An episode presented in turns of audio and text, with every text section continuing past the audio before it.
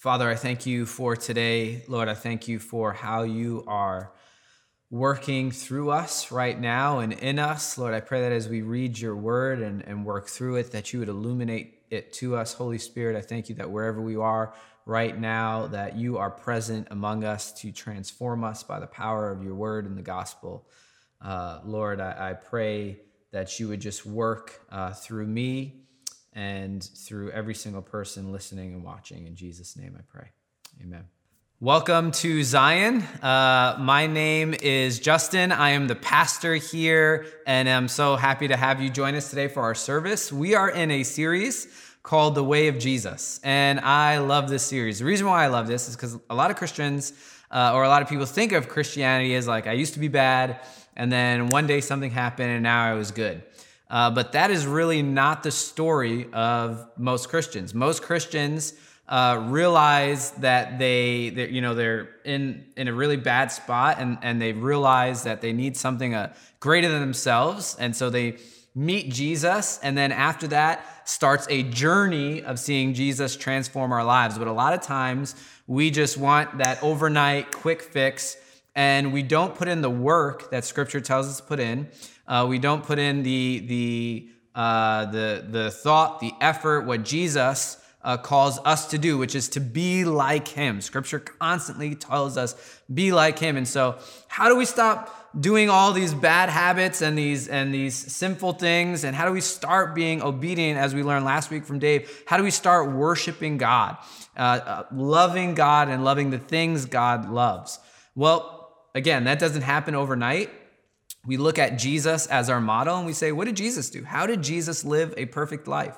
Well, there's lots of things that Jesus did that we can emulate his life the way that Jesus lives, the way of Jesus, and we can do those things and see our heart little by little start turning towards God through the power of the Holy Spirit in these practices that we do. It's a beautiful thing. And so we've covered things like silence and solitude. We've covered uh, worship. We've we've covered um, all. I would encourage you if you haven't listened yet, go back and listen to the last few weeks. Uh, we're about in the middle of the series now, and today we are covering uh, community.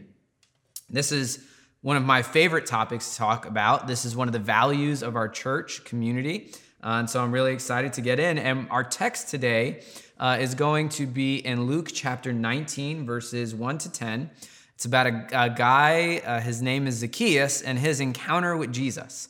And uh, this probably isn't what a lot of people think about when they think about community, but I'll share a little bit why later why I chose this text. But we're going to read uh, from the ESV, the English Standard Version translation, uh, and we're going to read Luke chapter 19, verses 1 to 10.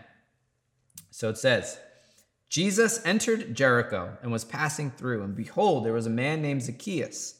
He was a chief tax collector and was rich, and he was seeking to see who Jesus was. But on account of the crowd, he could not because he was small in stature. Any short people in the church? Here we go. There's salvation for you. Verse 4 So he can on, so he ran on ahead and climbed up into a sycamore tree to see him, for he was about to pass that way. And when Jesus came to the place, he looked up and said to him, Zacchaeus, Hurry and come down, for I must stay at your house today. So he hurried and came down and received him joyfully. And when they saw it, they all grumbled. He has gone in to be the guest of a man who is a sinner. And Zacchaeus stood and said to the Lord, Behold, Lord, the half of my goods I give to the poor. And if I have defrauded anyone of anything, I restore it fourfold.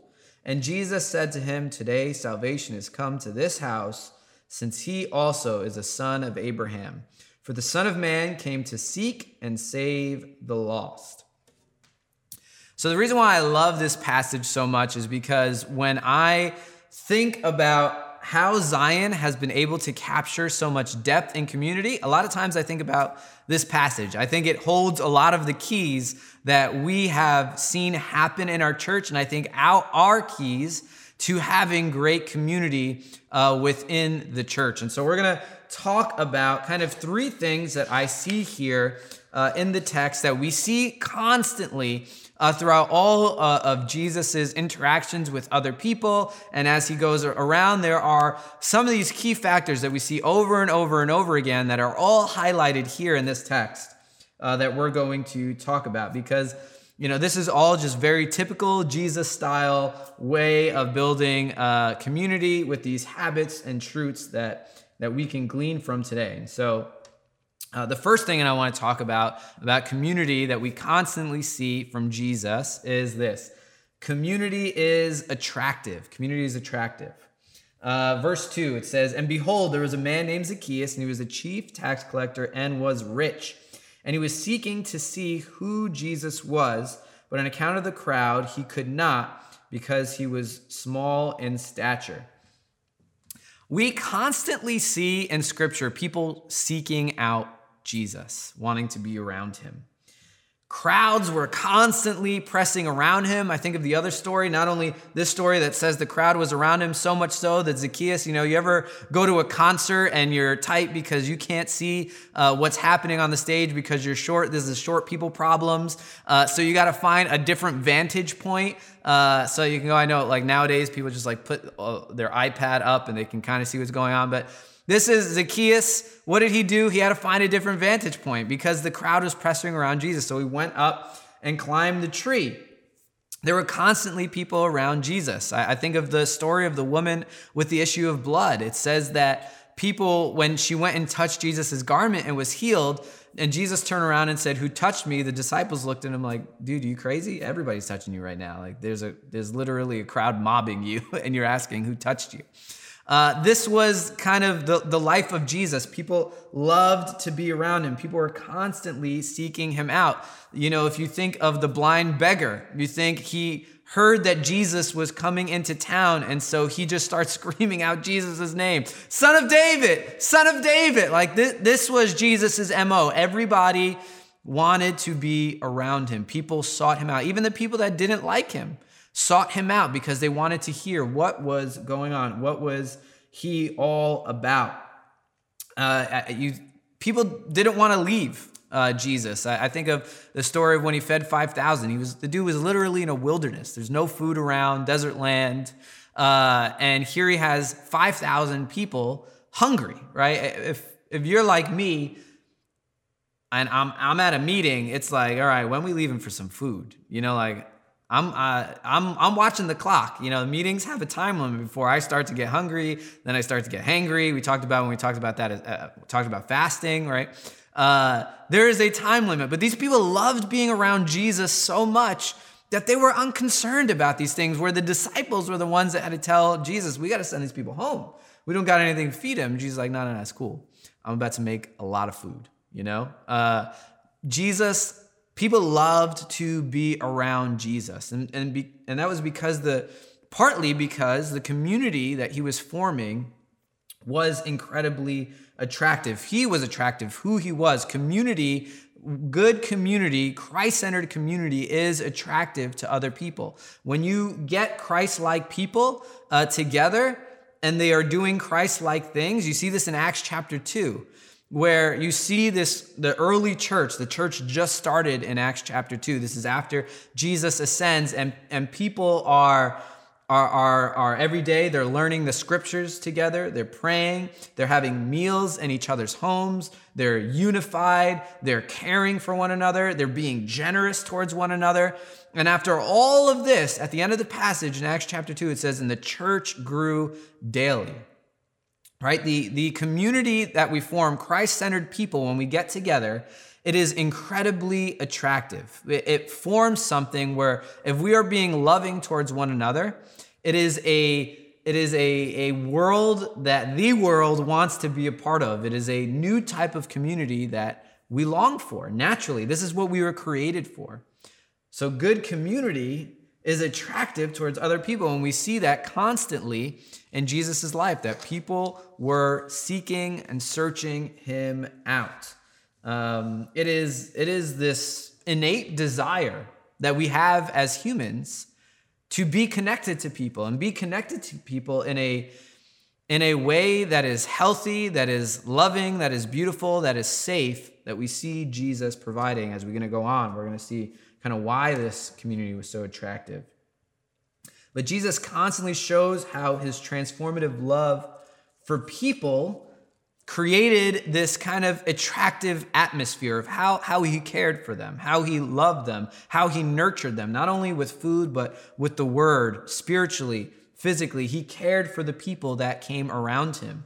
And this created an atmosphere that attracted other people that wanted to be a part of them. I mean, imagine a place that you can go to where you will receive healing, whether for physical or emotional wounds and hurts, where a, a, place where you would be loved, a place where you be cared for, a place where you would be nurtured and ministered to. This sounds amazing.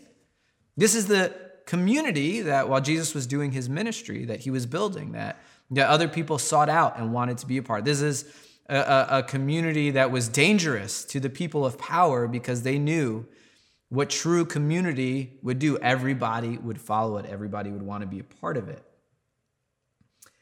And we see that this is one of the main reasons why the early church did what it did and, and exploded onto the scene of the Roman Empire and began to spread as fast as it did because what was being formed in the church that started with Jesus was so beautiful that when other people looked at it and they saw it, they said, I want to be a part of that. Second thing that we see here is community was mostly over meals in people's homes. This is one of my favorite things about Jesus. And I think it's it's something that has really shaped uh, my life, and I've seen also shape the community uh, in the church. Uh, Jesus constantly went over people's homes for food and if he wasn't going over people's houses and eating food, then he was probably talking about a parable that had a party or food in it. Think of Jesus' first miracle. He was at a wedding party and he created wine for the party. Like, dude loved to party. Uh, you know, when we talk about Israel and we talk about the commandments of the Old Testament, I feel like we, we really leave out how uh, Israel centered their calendar around certain feasts, which were basically parties. And if you read Deuteronomy, Jesus is saying, like, make sure you have a good time. Uh, uh, God, sorry, is saying, make sure you have a good time. Uh, and make sure nobody is left out from having a good time. That whoever has excess, that you are giving to the ones that are in need. And so when you guys are partying together, Israel, make sure everybody is partying together. Like this, I, I love this about Jesus. I love it about the early church. Um, and, and we see it right here in verses four, five, and six. What, what is Jesus' response to Zacchaeus when he sees Zacchaeus in the tree? Jesus invites himself over Zacchaeus' house. Total stranger. Never met this guy before. This guy is literally climbing a tree to see him. You know, most people today, it's like you're fanboying, fanboying way too hard. I'm not going to see you like, I'm going to keep myself at a distance. Jesus sees him in the tree and he says this. Or this is the scene that happens in verse 4. It says, So Zacchaeus ran on ahead, climbed into the sycamore tree to see Jesus, for he was about to pass that way. And when Jesus came to the place, he looked up and said to Zacchaeus, Zacchaeus, hurry down and come down, for I must stay at your house today. So he hurried down uh, so he hurried and came down and received Jesus joyfully. This is amazing, uh, again, because they never met. This is total stranger. Jesus is invited himself over this guy's house. Uh, and I cannot overstate how important this is because when we talk about hospitality in the Bible, a lot of times when we talk about hosting people and having people over, it, it's really, we are talking about having our friends over. And a lot of times, hospitality in scripture is not about having friends over, it's about having the stranger over. And so the, the roles are a little bit reversed here. Zacchaeus is actually hosting Jesus, um, but Jesus is entering into this unknown space and and and how the relationship is developing here is uh, where Jesus is going over to his house uh, and hang out. And, and historically, in that culture, that meant they were going to share a meal uh, together. Um, and you know, you don't know. Jesus may have slept over, right? Jesus said he he was basically homeless. This guy was walking around homeless. He didn't have a, a place to stay. He said uh, foxes have holes um, and other animals have dens, but Son of Man has nowhere to rest his head.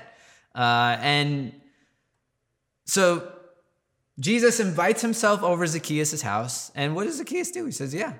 He hurries, he, he makes it fast, he, he goes on down. Uh, and,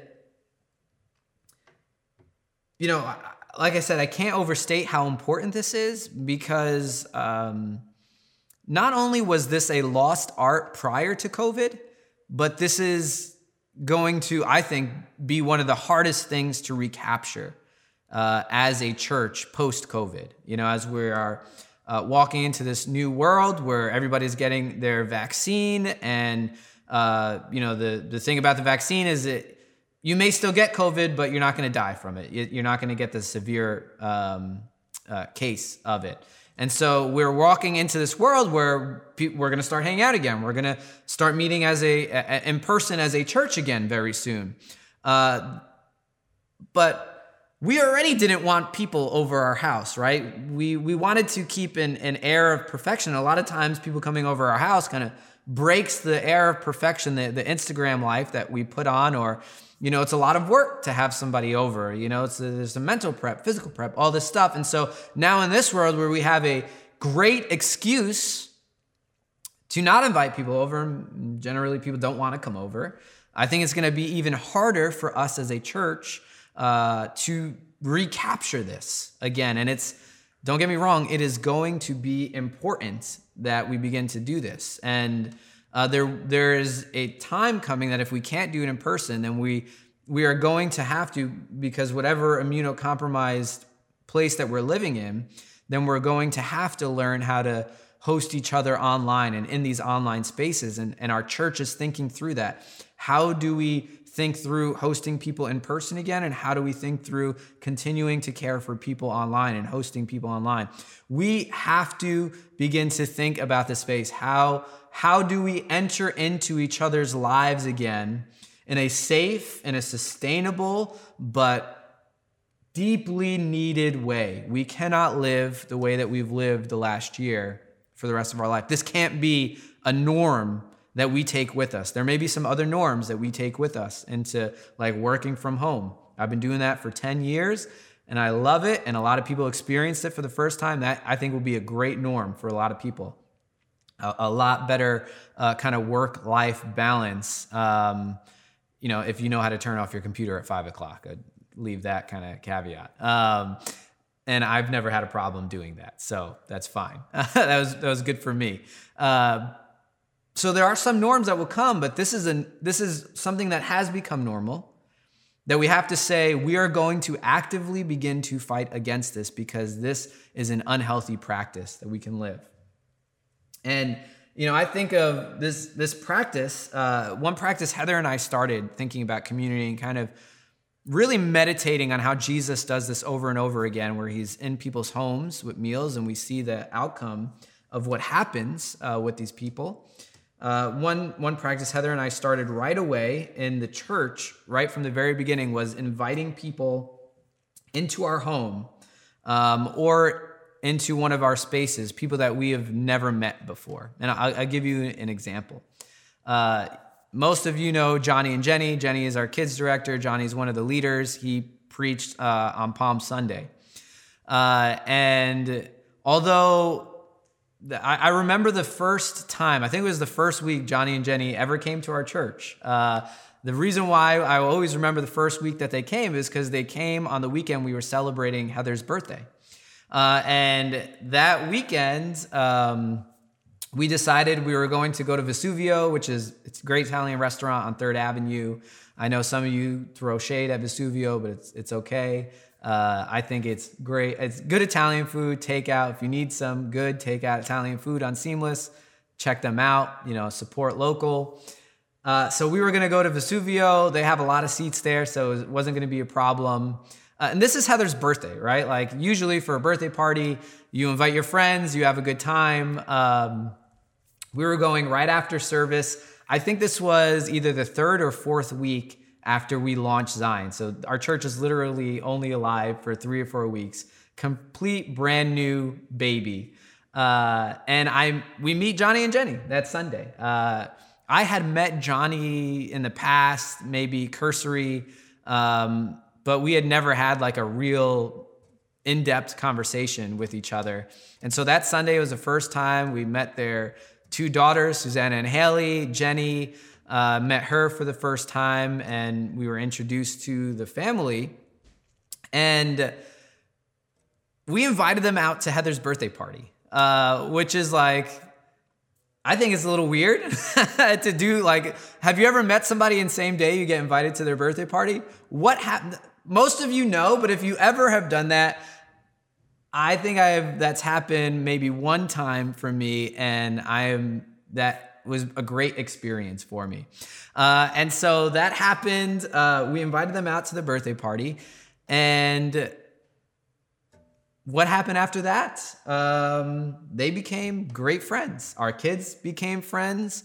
Uh, they started coming over the house. We started hanging out. I mean, look at them now you know, six months later, we hired Jenny to be our Z Kids director. Uh, Johnny and Jenny both became leaders in the church. Now they're helping pioneer the congregational plant in uh, Staten Island. Like, this is that all started because these two strangers with their kids that walked into our church on a Sunday, we had met them and said, We are going to have a hangout. We're going to invite you into that space to hang out. And, and that day, we became friends we had a, a great time. We invited these strangers into our life and they were kind enough to open up themselves to actually say yes and to come. It's a, it's a two-way relationship. It, it takes an invitation and it takes somebody to say yes. There's a lot of times I invite and people say no. But when, when you make the invitation and people come, it, it it's a beautiful thing that happens. And, and we saw this became the story over and over again in our church. It, it wasn't just something Heather and I did, it was lots of people started doing this, inviting strangers into our life. It's how community started to form so quickly in our life because when you think of like a co working relationship, usually it takes like a year or two for you to work with somebody to ever invite them to your birthday party, if you ever invite a coworker to your birthday party. But here we are on day one, inviting somebody into our space, allowing them to intrude into our space so that we can intentionally do what Jesus did, which was build community for people that we did not know, didn't weren't necessarily our best friends. And, and so this is not a working environment. This is not a usual friendship environment. This is a community that says we are going to be intentional about using our spaces, whatever that space is. Your space could be the coffee shop that you always go to every day when you're working from home, right? Or you're, you're working remotely. Can you invite somebody to work with you remotely? We all have different spaces. We have favorite restaurants that we go to on certain days. We can invite other people into that space. We have, uh, some of us have our apartments and we can invite people into our apartments. You know how many times I told people that when they came, like, yo, I got kids and the place is a wreck, or like, we're just tired, we didn't get to clean up. But so often we want to invite people into a, a perfect picture of our life, and that's why we never invite people. But when I invite you over, I'm inviting you into the mess. You know, th- there are actually a lot of people that came over my house when I first met them and never came back to the church because they saw me and they saw my mess and they saw who I really am. Guess what? That's fine with me. Like, don't come back. If you can't handle who I am as a real person, then maybe this friendship isn't going to last. And that's fine. Like that that is that is a perspective that I'm confident in myself. That's okay with me. You can come in my house. I'm sure my friends judge me all the time about how messy sometimes our house is. But yo, my point of inviting you over isn't so that I can pretend like I got it all together. My point of inviting you over is so that we can do this messy thing called life together. And if I'm not truthful about what my mess is, you're never to be truthful about what your mess is. And we're just to be pretending like our lives are perfect when we're both falling apart.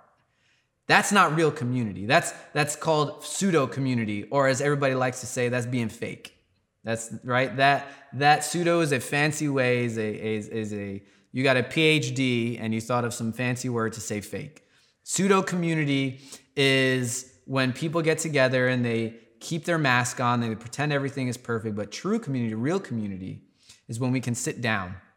We can see the true self. We can see truly who you are. How do you live? How do you act towards your kids? How do you act towards your friends? How do you act towards your spouse? How do you act towards the, the people around you? That is real community. And that, when we are inviting, inviting people into our spaces, that should be what we are inviting people into.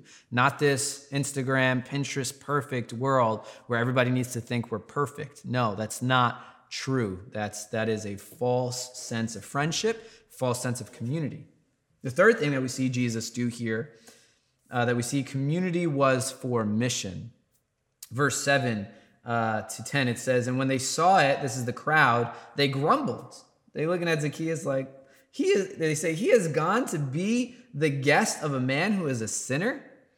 And Zacchaeus stood and said to the Lord, Behold, Lord, half of my goods I give to the poor, and if I have defrauded anyone of anything, I restore it fourfold. And Jesus said to him, Today salvation has come to this house, since he is also a son of Abraham. For the Son of Man has Son of Man came to seek and to save the lost. Let me tell you, church, we are not in the business of starting a golf club. We are not in the business of starting some executive group. We are not doing a pay to play MLM scheme.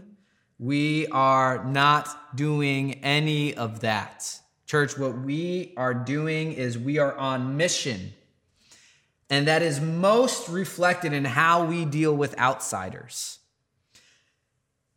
How do we deal with the people that the crowds, everybody else will deem outsiders? I think of how do we welcome, I think historically in the church, the LGBT community has been seen as outsiders, and it could be perceived as bad to hang out with them. I think today, uh, the police officers could be seen as outsiders. What would it look like to house somebody or to have somebody over and to take that Instagram selfie and say you are caring for and loving. There were people that will get mad in either scenario. What was Zacchaeus? He was the chief tax collector. Everybody hated tax collectors. They were backstabbers, betrayers. They were part of the systemic injustice that was from the Roman Empire that was happening to the Jewish nation. Yet here Jesus was the chief of these people, hanging out with them. Then it says, outsiders not only are people who are literal outsiders to society, but outsiders are sinners in the world. Right? That, that Zacchaeus not only was described as the chief tax collector, but when the crowd looked at him, all they saw was a sinner. How could you hang out with a sinner? Right? How do we welcome the unsaved person into our life? Right? The unsaved person may have a different moral standard than us. They may talk about sex differently than us. They may talk about relationships. They may talk about their job. They may use different language than we're comfortable with people using in our home or in our life. But guess what? I can tell you, I love when someone curses around me. I love it. I love when I meet someone and and they go off and they're using all types of language. Why? Because this is the person I want to hang out with. This is like, I don't want to be with people that pretend, like Jesus said, he didn't come to seek and save the righteous. Who did Jesus come to seek and to save? The lost. So when we invite the sinner, the unsaved person, we are inviting someone that's culturally unlike us. We are inviting someone that has different moral standards, uh, uh, um, different uh, perspectives on the world and on life. And guess what? Our, our job is not to convert them to our cultural understanding. Our job is to proclaim the word of Jesus to them, to care for them, to love them. Our community, our church community, is not formed to protect us from outsiders, but to welcome the outsider among us for salvation. A lot of people think of their church community as protection against the world. That is wrong. That is false. We are not creating a community to insulate ourselves from the world outside around us. Our community is created so that the world outside has a safe place to come in and receive salvation. What does Jesus say when he looks at them? He says, Salvation has come to this house. Zacchaeus, the chief tax collector, the chief robber among the people, this is legal robbery that he was doing, enforced by the Roman Empire. What does he say? He says, I'm going to give away 50% of everything I have. Forget about the tithe. Everybody's complaining about 10%. Zacchaeus says, I'm going to give away 50% of everything I own. And everybody I defrauded, I give them four times over, which is 300%, I believe, if I remember correctly, more than what the Old Testament had told people to give back to people that you defrauded. Jesus' simple response to invite himself over Zacchaeus' house, to have hang out with Zacchaeus and his family, brought salvation to that house. Have you ever thought about how a simple invitation to somebody coming over your house or simply accepting an invitation to go to somebody else's house can bring salvation to that place? When Jesus sends out the 12 apostles, what does he say? He says, Go proclaim.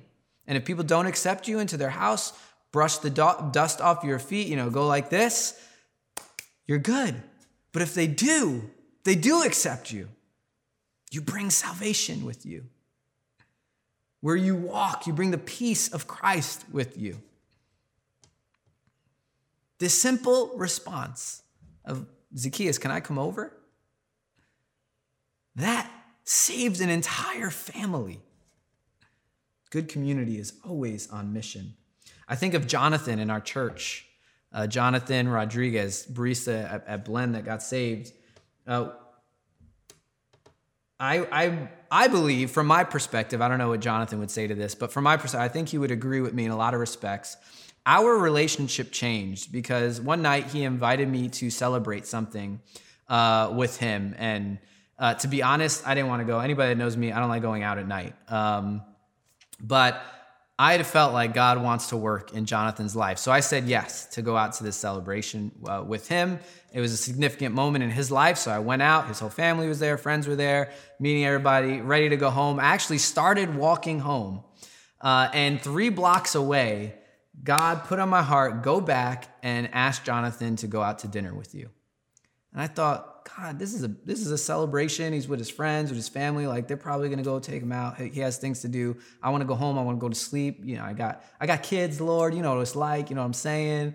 Uh, and I started going through all the excuses, but I just felt God say, no, go back and go take him out to dinner, treat him.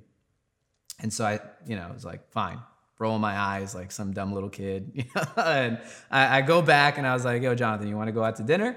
Uh, he was like, he said yes man, okay. So we go out to dinner and we talked for hours. Uh, and that was the, it, for me, uh, and I believe for him as well, just kind of the turning point in our relationship uh, that really began to open up us to be able to talk about the more meaningful and deep things in life uh, that, and, and a lot of, we saw a lot of people do this in his life.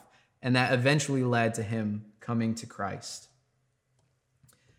See the and and ultimately now I can't get rid of him. So Jonathan, if you're watching this, you're probably in my house right now, uh, sitting next to me as I say this, um, and it's a beautiful thing.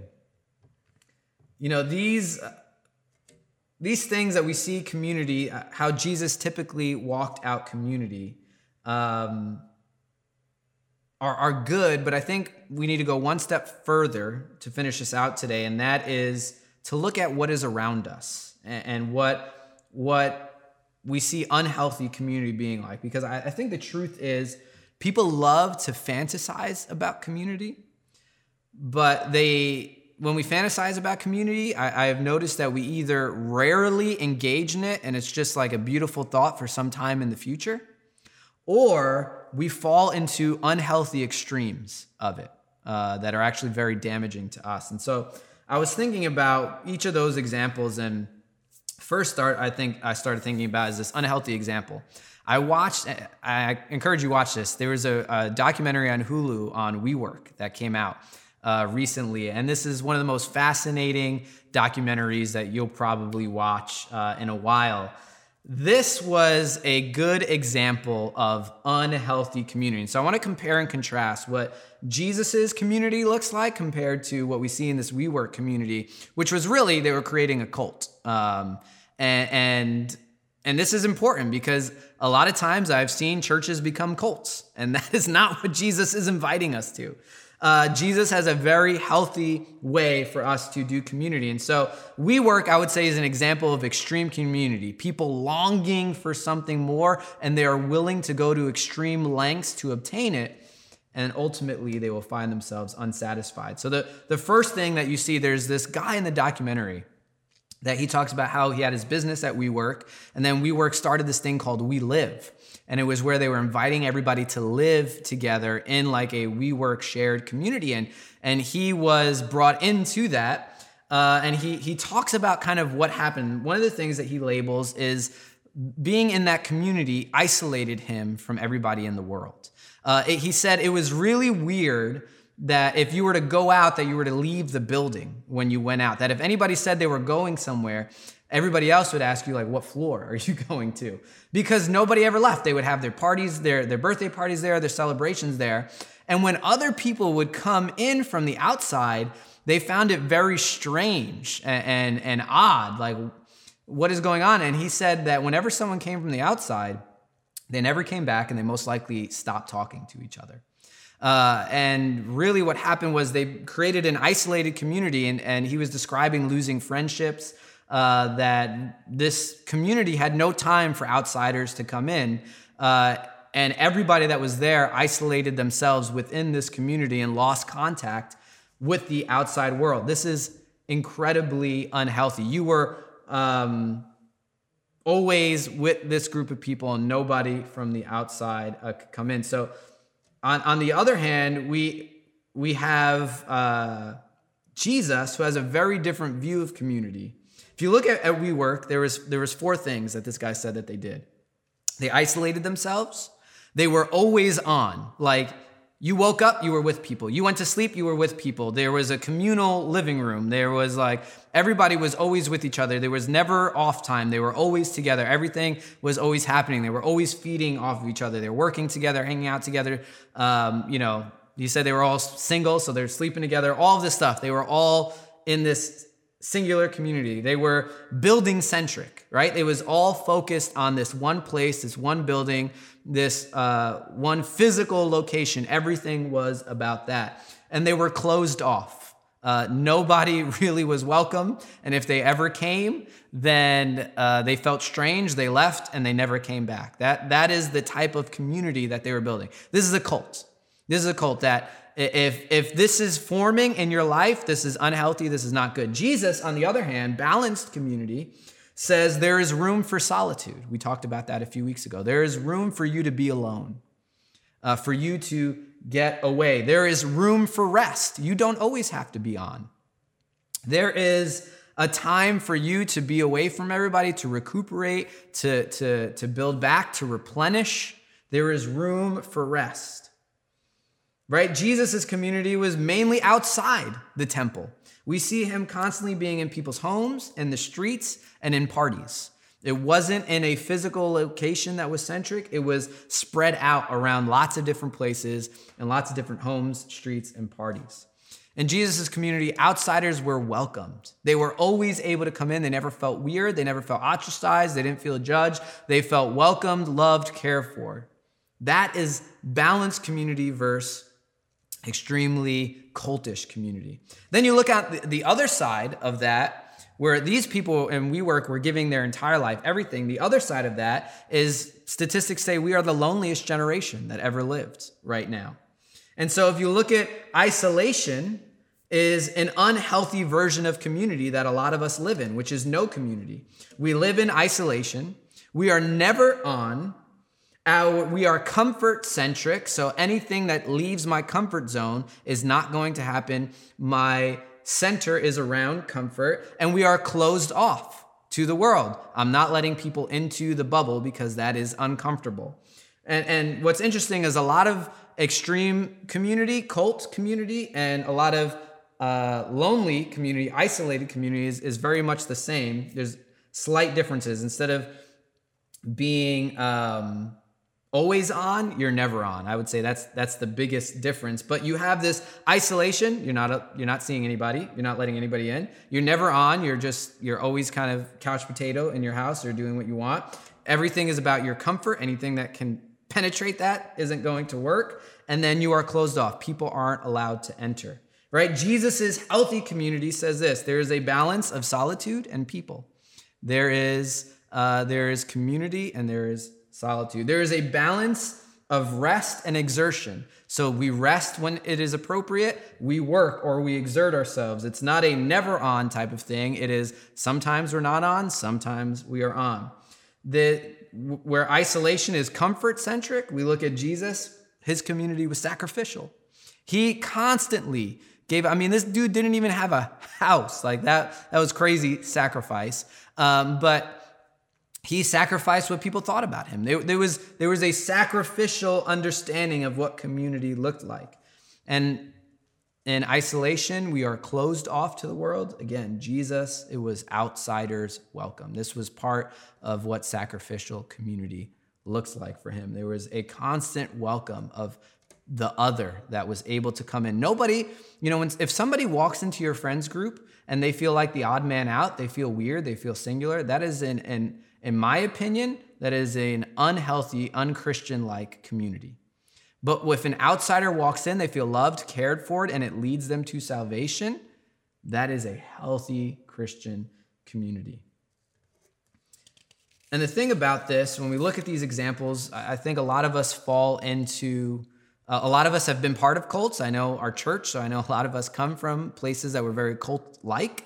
Uh, and then generally in our culture today, we subscribe to the lonely generation that loves to fantasize a lot about community, but will not walk into it. So I, it's easy for us to fall into one of these modes, be extreme one way or the other, but Jesus calls us to a balanced, healthy view of community to walk in. And the thing about getting here is it's not an overnight shift. It doesn't happen tomorrow or the next day. I mean, this took Heather and I specifically took a took us years uh, to get to a place where we were comfortable uh, to allow people to see the real us, and then invite people into that world and start developing friendships. You know, I think. Uh, a lot of statistics say you don't develop new friends in your adult life. Uh, and that's because a lot of us just have unhealthy views of relationships. I think one of the most beautiful things I've seen about our church is all the new friendships adults have created here. Um, so I want to leave you with this some practical tips. What can you do? Everyday practices uh, to start building healthy community. So I'll give you one.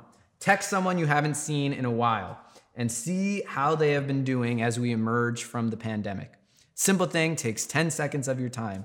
Text someone, say, "Yo, how you been? I haven't heard from you in a while uh, what's been going on in your life. Strike up a conversation. You will be amazed at how meaningful that can mean to somebody. Another thing you can do. Uh, next time we meet in person as a church, May 9th, we're going to start meeting in person. Announcement to come after service, so stay tuned. Um, if if next time we meet in person, look for somebody that you've never met before, someone that's sitting alone, um, and and introduce yourself. You know, maybe in the past we'd give them a hug and a kiss on the cheek don't be doing that anymore, but you can still introduce yourself. See, you know, how do they hear about the church? Um, where where do they live? Strike up a conversation. It goes a long way. I I always think of Sunday service as first day of school. First day of school, everybody's nervous and everybody wants to make a new friend, but nobody's willing to make that first step, except for like that one or two people uh, that have to come to company. We can all every Sunday is like first day of school. Any new person that's there is nervous, may not say hi, but they want to make a new friend. Another thing, if you have children that attend school right now, strike up a conversation with another parent in the schoolyard as you're waiting for your kids to come out. It's a great way to start building an, an easy relationship right there. If you work from home, find a local coffee shop. Go there the same time every single week.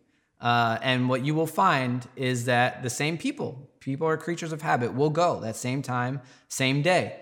And you can start after you see them after a while, start to strike up conversation, talk to them, at, see natural segues, and build community that way. If you're part of a house church, text your house church.